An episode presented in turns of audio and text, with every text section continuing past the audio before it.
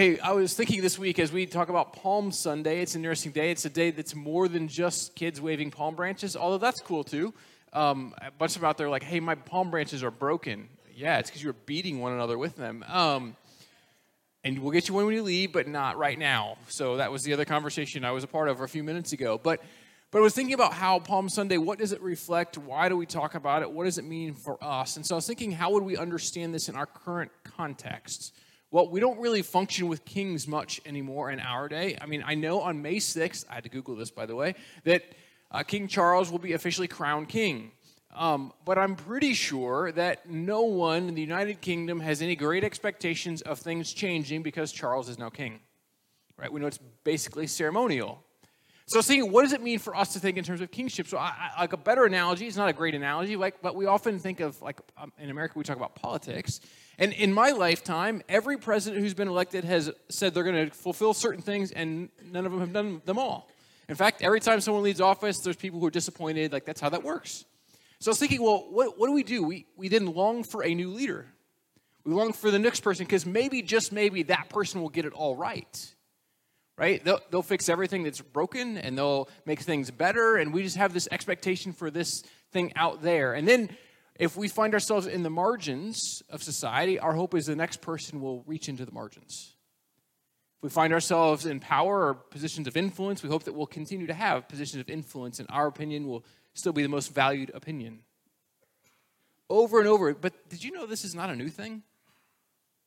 In fact, did you know this is a really old thing? In fact, I would say this it's about a 2,000 plus year old thing where people have longed for a new leader to come in and make things the way they desired, or at least set them in the perspective in the way we hope. Right? I don't want their perspective, but I do want mine. This is not new over and over and over again from every generation, probably back as far as we can go. People have longed for someone to step in and make things right. In fact, what we're talking today is Palm Sunday. We're looking at text from Matthew chapter 21 in just a few moments, but it's known as the triumphal entry of Jesus into Jerusalem. It's during a season called Passover, in which the city of 50,000 would swell to a city of 250,000. So take like Muskegon proper which is roughly 50,000 people, and add another 200,000 people to that, and just imagine what that would be like.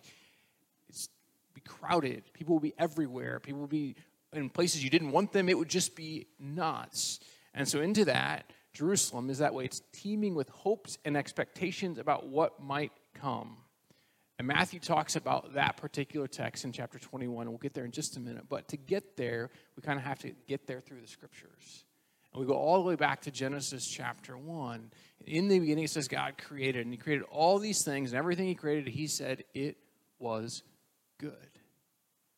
And after the creation begins, what we find next is that God creates all these things good, and then people enter into a relationship with God. Because here's the reality of who God is God is love. And for God to live from His his nature and his character, it requires love. Now, have you noticed that a loving relationship goes two ways? love one way is like unrequited love, or it's like my brother when he was like about 10. Um, at one point, he had several hundred girlfriends, just so you know. Um, I'm not going to name any names, Andrew. Um, but, but he had several hundred girlfriends. And here we would ask him, like, hey, Andrew, how many of those girls know that you're a girlfriend? The answer was zero. None of them knew. He just thought they were cute or whatever, right? Like, so he had all these girlfriends. So it unrequited love. It was love going one direction. But God, in his nature, desires to be in loving relationship with people. It is why we are created and why we exist to know God's love and to be givers of God's love, to live in what we call like this divine dance of relationship with God, Father, Son, and Spirit. We're created in that way.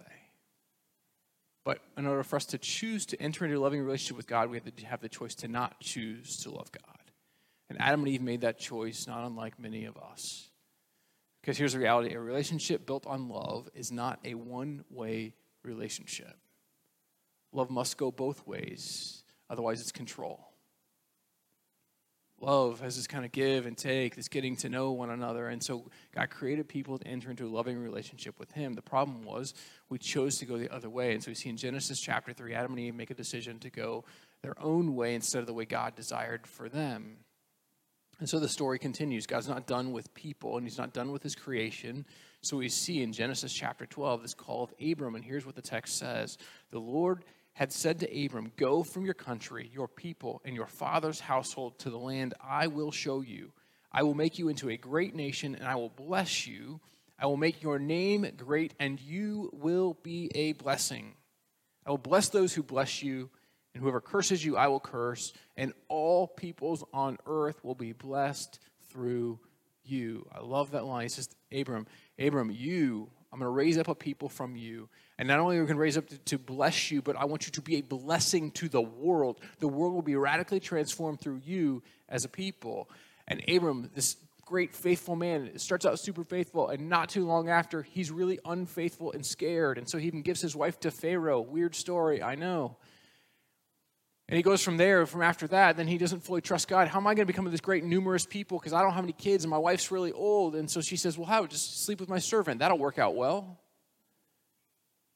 And he does, and it doesn't work out well, right? Crazy story. Eventually, Abram becomes Abraham and he moves into the promised land, and generations come. It's Abraham, Isaac, and then Jacob. Kind of a crazy family story. Jacob stole his brother's birthright.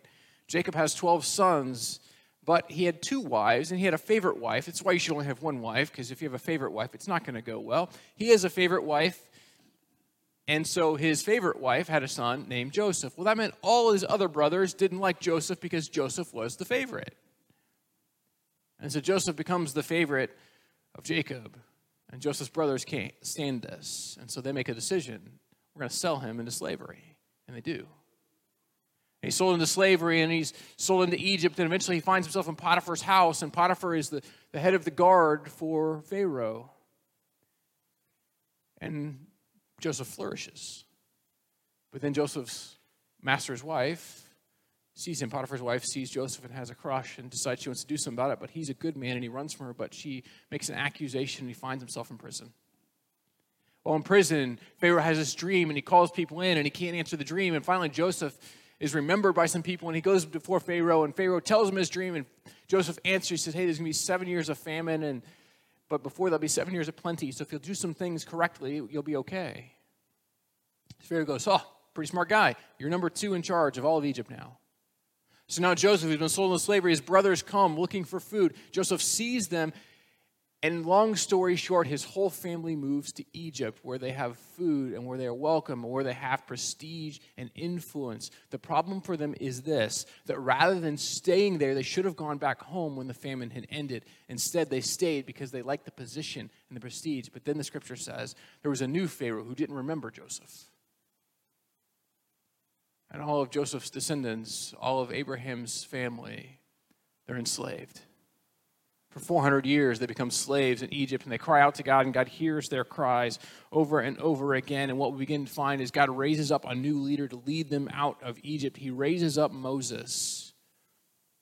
We have this scene that comes the Exodus out of Egypt where God takes those who are oppressed and enslaved and he frees them.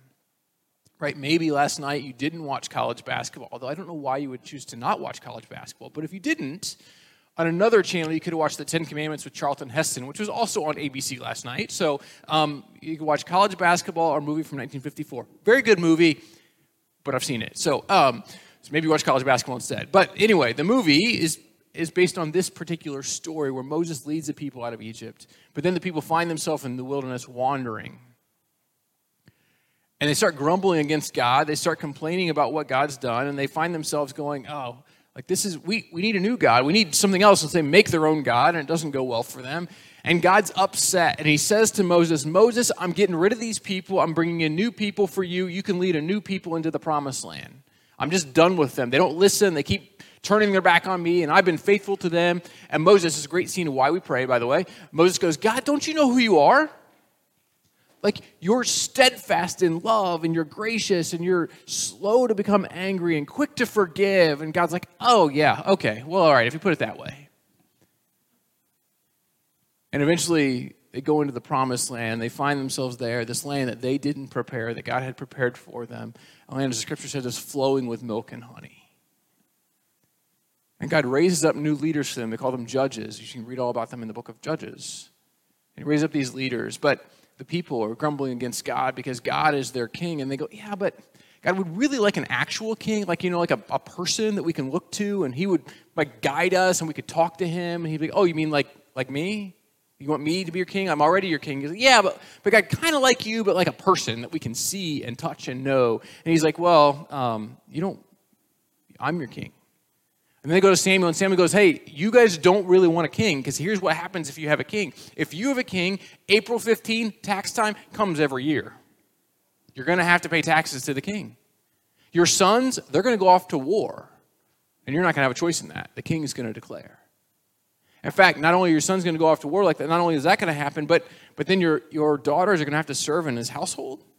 Are you sure you really want a king? Oh, we want a king. We want a king. So God gives him a king. First king, Saul, looks like a king. Like says he's good looking, he's tall, he's strong. He's like everything you think a king should be, except for the fact that he's not faithful.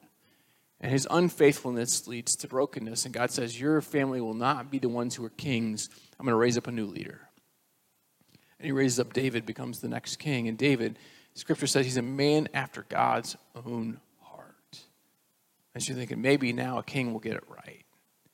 Problem is, the man after God's own heart didn't get it right. There's a scene in the scripture where he he's checking out his neighbor's wife. He brings her into his bed, and then not only does he screw up enough there, but he has her husband killed. Man after God's own heart, huh? And then the rest of his family, you can read the story, his family becomes a wreck. And then eventually his son Solomon becomes king, and you think, well, maybe Solomon will learn from the mistakes of his father, and he'll be the right king. He'll be the great king of Israel. David was considered the greatest king they'd ever known. They only had two, right? It's pretty hard to be to one or two, right? 50% chance.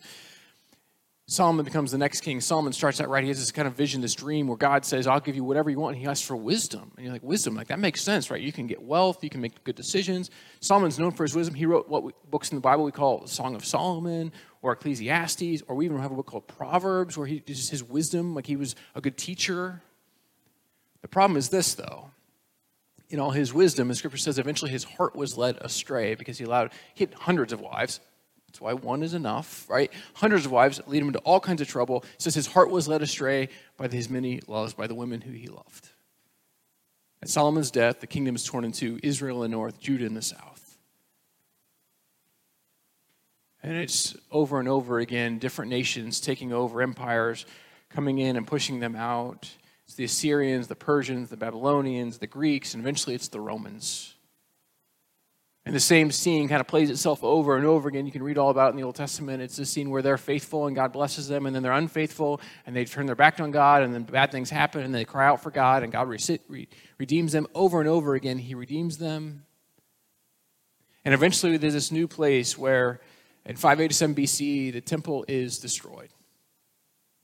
The temple represented for them the place where God's glory dwelt, where heaven and earth met, where God was present. This was the particular place and location where God dwelt, and it was destroyed by the Babylonians. So, what now? Where's God? Eventually, it's, re- it's rebuilt, but it's not the same. And now it's been 400 years. And people were crying out, asking for God to show up. God, when are you going to show up? When are you going to speak again? When are you going to set us free? We were oppressed again and again and again. They're longing for their Messiah, their Savior, the one who will save them, who will be the new King of Israel, who will redeem and restore and make all things right, who will overthrow their oppressors and give them freedom. Because, God, you said you were going to bless us. And so they long and they cry out, and here enters Jesus. And he enters into town, and here's the scene that Matthew records for us. As they approached Jerusalem and came to Bethphage on the Mount of Olives, Jesus sent two disciples, saying to them, Go to the village ahead of you, and at once you will find a donkey tied there, with her colt by her. Untie them and bring them to me. If anyone says anything to you, say that the Lord needs them, and he will send them right away. This took place to fulfill what was spoken through the prophet. Say to daughter Zion, See, your king comes to you, gentle and riding on a donkey, and on a colt, the foal of a donkey. The disciples went and did as Jesus had instructed them. They brought the donkey and the colt and placed their cloaks on them for Jesus to sit on. A very large crowd spread their cloaks on the road, while others cut branches from the trees and spread them on the road. The crowds that went ahead of him and those that followed shouted, Hosanna to the Son of David! Blessed is he who comes in the name of the Lord. Hosanna in the highest heaven. When Jesus entered Jerusalem, the whole city was stirred and asked, Who is this? The crowds answered, This is Jesus, the prophet from Nazareth in Galilee. This begins with an interesting scene where um, I, I might, when I used to read this, I, I, had this kind of cool thing. I thought, man, how cool is it? Jesus sent these people and people just gave them animals. Um, but pretty much every scholar and commentator says the same thing. He had probably made prior arrangements. So they were just saying, hey, we've already worked this out. The Lord needs him. Oh, yeah, cool. Take him. Uh, I was like, oh, it's not nearly as cool of a story as I thought on that. But what we begin to find is this that Jesus made these arrangements because he knew he was going to fulfill what Zechariah had said. And what Zechariah wrote about was this He said, Rejoice greatly, daughter Zion. Shout, daughter Jerusalem. See, your king comes to you, righteous and victorious, lowly and riding on a donkey, on a colt, the foal of a donkey. Jesus comes in and he's declaring he is already victorious. He's declaring, I am the king. I am coming. I am the one you have longed for. He comes, David in 2 Samuel uh, chapter 19, he rides into town on a donkey after he's victorious again there. And Jesus comes in, and this is what he's saying. He comes in and says, uh, Their minds are this that he's going to overthrow Rome. He's going to kick the Romans out, take over the land, make Israel great again, be just like David, it'll be just like the good old days all over again. And so they begin to shout, Hosanna, which means save us or save me, right? So these people are shouting, Hosanna, save me. They're putting down their jackets, they're cutting down palm branches to walk across this. They're laying these things down, saying, You are our king. It's reminiscent of a couple other moments in their history. And from 2 Kings 9:13, Jehu overthrows the corrupt king and becomes king. And then Simon Maccabeus, following the Maccabean revolt, comes into town and they lay down palm branches again during that. In both those instances, instances the oppressors were overthrown. Jesus too comes to overthrow the oppressors. The problem is, the oppressors were not the Romans. That's what Paul would later go on to write that our enemies are not flesh and blood, but the principalities and powers that wage war on our souls. Right? The reality is this it's really easy for us to live in a world where we divide things in two. It's us versus them. It's it's got to be either I'm on their team or I'm not on that team. And whichever team I'm on, that's the good team and the other team's the bad team. Pick any kind of aspect of life you want to talk about and you can do that. It's us versus them, right? We never see us in them because they're them. So they couldn't see the Romans as possibly people that Jesus was coming for. They couldn't see that God loved them too. But the reality is, He did and He does. Because too often it's easier to look at the enemy as someone out there than to recognize the things inside of us that God needs to transform, the things in us that need to be made new, the things in us. It's easier to see the enemy out there than the enemy within. And so I kind of love this quote from N.T. Wright as we think about what that looks like. He says, The line between good and evil does not lie between us and them, between the West and the rest, between left and right, between rich and poor. The fateful line runs down the middle of each of us, every human society, every individual. That is not to say that all humans and all societies are equally good or bad. Far from it. Merely that we are all infected and that all easy attempts to see the problem in terms of us and them are fatally flawed. Jesus comes to overthrow evil at its deepest level, comes to offer a freedom that cannot be found by another person or nation or government, but only through him. And he comes to say this Come to know the depth of who I am. Come to know who I am. They're longing for a king to set them free. And Jesus says this I am the king that you're longing for. The problem is you're wanting me to function in ways that I will not function. You're longing for me to be a king in the way that all the other kings you've known before, like Saul or David or Solomon or even Caesar. But that is not who I am. He comes in, he's declaring who he is. He rides in not on a horse, which represents war, he rides in on a donkey, which represents peace. And he says, I am the king of peace. To say that he doesn't come to say he's king would be not true. but his kingdom looks radically different than the kingdoms of the world. It's why I love these words from William Barclay. He writes this So when Jesus claimed to be king, he claimed to be the king of peace. He showed that he came not to destroy, but to love, not to condemn, but to help, not in the might of arms, but in the strength of love. He's coming to say, I'm king. I'm coming, I'm, I am the Savior. The one you're crying out that you want to be saved, I will save you, just it's not going to happen how you thought it would. But I'll begin to do a work in your heart. You know, I will create a new kind of people. We'll call them the church.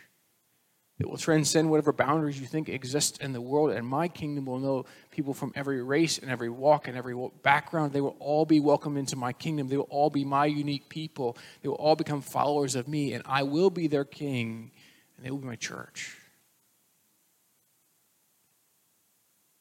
All these words from a commentary through our church Nazarene publishing writes this Jesus the King reveals the example of servanthood, suffering, and self giving that confronts human patterns of leadership and questions existing structures of power. He wants to flip things upside down. But in his kingdom, those are actually right side up. He comes to say this, right? Like, I am your king. I've come to make things right. I've come to give you peace in their very soul, the things that you wage war in, the things that you long to fill your life, just like Solomon, who kept trying to fill his life with everything he could more women, more money, more stuff, more power, more land, more victories. None of that mattered. What kept finding it into Solomon's life, he knew he was not where he needed to be. He was a mess. He had everything the world had to offer, but internally, he was a disaster. Go read Ecclesiastes, it's pretty depressing. He sought everything and it was never enough because he had this hole in his heart that only God could fill. And he was looking at every place other than who, who God was. And so Jesus comes and say, I will give you what you've longed for and you never even knew you needed. He desires to save us, and most often, one of the places he saves us is from ourselves. From the things that have held us captive, the things that have grabbed us, the things that we have held on to way too tightly. So often when we think about Jesus, we, we want to be saved from certain things. We'll pray certain prayers. God, we do it this way, but here's the reality Jesus may not be the Savior you and I would have picked, but He is definitely the one we need. And He desires to do a work in us and through us. He wants us to live what we call the good life, right? I love Dallas Willard, is a guy who's written much on what it looks like to follow Jesus. And so one of the things he often talks about is the good life. And so in, in, culture, we define the good life is, right, like having lots of money in your bank account, a great job, um, you know, 1.8 kids or whatever the number is now, uh, white picket fence, like I pick whatever you want to acquire. Like that's, that's the good life. But what he would say is this, the good life is learning to live in relationship with Jesus in his kingdom. It's embracing the things of the Sermon on the Mount. It's the overflow of the fruits of the Spirit. It is living as God's unique people in the world as a part of his kingdom. When we live as that kind of people, that is the good life. But too often we think the other things that would define our lives are the good life. So, what are the things that we need to let go of? What are the things that keep us from choosing Him? Right, the people who gathered on the roadside as he entered into Jerusalem shouted, Hosanna, save us, and they probably yelled it with conviction. And many of those same people a week later were yelling, Crucify him. Why? Because Jesus did come to save them, but it wasn't the way they wanted to be saved. And how often is that true in our own lives? I was thinking about how, um, how for parents, oftentimes, like our kids want something, and they'll want something that, that seems really good, but you know there's something better. And so they'll ask for something, right? Um, so I, my son's on this. We went to a restaurant not long ago. We were coming back from a, funeral in Missouri, and we stopped at a restaurant. And I said, "You need to eat this." And he was like, "I don't want to eat this." And I said, "It'll be good. Trust me." Because he's he's got a really small palate, right? He's a pretty picky eater. And I said, "Just try it." And he's like, "Hmm, it is pretty good." I knew. I know what you like and I know what you don't like, but I know that this is something you can add to your life that will be better. You can have more than two things you like. You can have three now. Um, right? Like, he liked it. It was good. But, but this is the reality for us that God so often says to you and I there are things in your life you think are good, but if you allow me to speak into your life, if you'll surrender parts of your life, I will speak into them and transform you. But it's not what looks good at the beginning. In fact, you think it might not be good at all. And so you're not so sure about it. Thinking how so often Jesus comes in and he represents for us what it looks like to be humble, to lay ourselves down. I was thinking how my own life, every time I've, I've gone to God in prayer, like, God, will you do this? And it's not really about like me surrendering, it's about me wanting Him to do something in a particular way. Um, he never does it, by the way. But those moments when I've been honest enough to say, God, will you, will you take all of me? And whatever area of my life I need to surrender, whether it's our wallet or our kids or our schedules or whatever it might be, God, will you just take all of this? Crazy thing happens. He begins to do a work in my heart and in my mind and in my life, and He does begin to transform me. But it's not unique to me, it's the reality for you and I as well. If you will do the same thing, God, will you just take this Will you help me to surrender this over and over again? Because Jesus comes and he says this He does come to take over. He doesn't come to take any kind of side, but to take over. He is king of all. And there will be a day when every person on the face of the earth will recognize Jesus as Lord. Will you and I choose to live into his kingdom here and now in these moments? Have you experienced the saving grace of God? Have you come to know the one who says, who John records, For God so loved the world that he gave his only Son, that whoever believes in him should have life? Eternal life, the life of God Himself here and now in this moment, not just when you die, but today. You can know the good life that Jesus invites you to in this moment, in this space, in this time. You don't have to wait. Will you trust your whole life to Him and say, Jesus, I want you to be Lord of my life? I want to let go of all the things that have I've held on to. The season in the church calendar is known as Lent. It's a time in which we um, starts on Ash Wednesday and goes till Good Friday and Easter Sunday, and where we kind of like reflect and pause and step back and say, God, what are the areas of my life that I need to, to be open to your leading, open to your work? In fact, we've placed a cross in the back of, back of the sanctuary. There's a little card you can write on because sometimes during this season we recognize there are things in our life that we're holding on to that we need to let go of. We need to die to them. They need to be things we let go and say, God, they're yours. And I'm going to leave them with you. Because here's the reality for us the cross is the place where we lay down all the areas of our life. And so, my question for you and I today is there an area of your life that you need to lay down? Is there an area of your life that you're holding on to? Is there an area that God doesn't have? Is there an area of your life you're saying, God, I, you can have all of me, but not this? God, you can have my whole being, but, but maybe not like my kids, because I don't trust them to you yet. God, you can have my whole life, but like not my career, because that's too important for me right now. God, you can have my whole life, but you can't have, and you can fill in the blank, because here's the thing wherever your mind probably went, that's probably what you need to surrender. So this morning, here's the invitation. Today is Palm Sunday where we recognize that people shouted Hosanna and laid down palms, but God doesn't want our palms or our jackets. He wants all of us. And the question for you and I is this Are we willing to surrender everything to Him? God, you can have all of me. Because here's the reality He's either a Lord and King of our life, or He's truly probably nothing. But He longs for us to trust Him, if we'll give Him our whole self, what you'll find is He'll give you back a good life, the good life that He promises, which is better than you could ever imagine gives us a reason to live, a thing to live for, hope to know, and we can begin to find that our hearts and our minds become radically transformed through the goodness of who God is, that His Spirit wants to do a work in us that changes the very essence of who we are.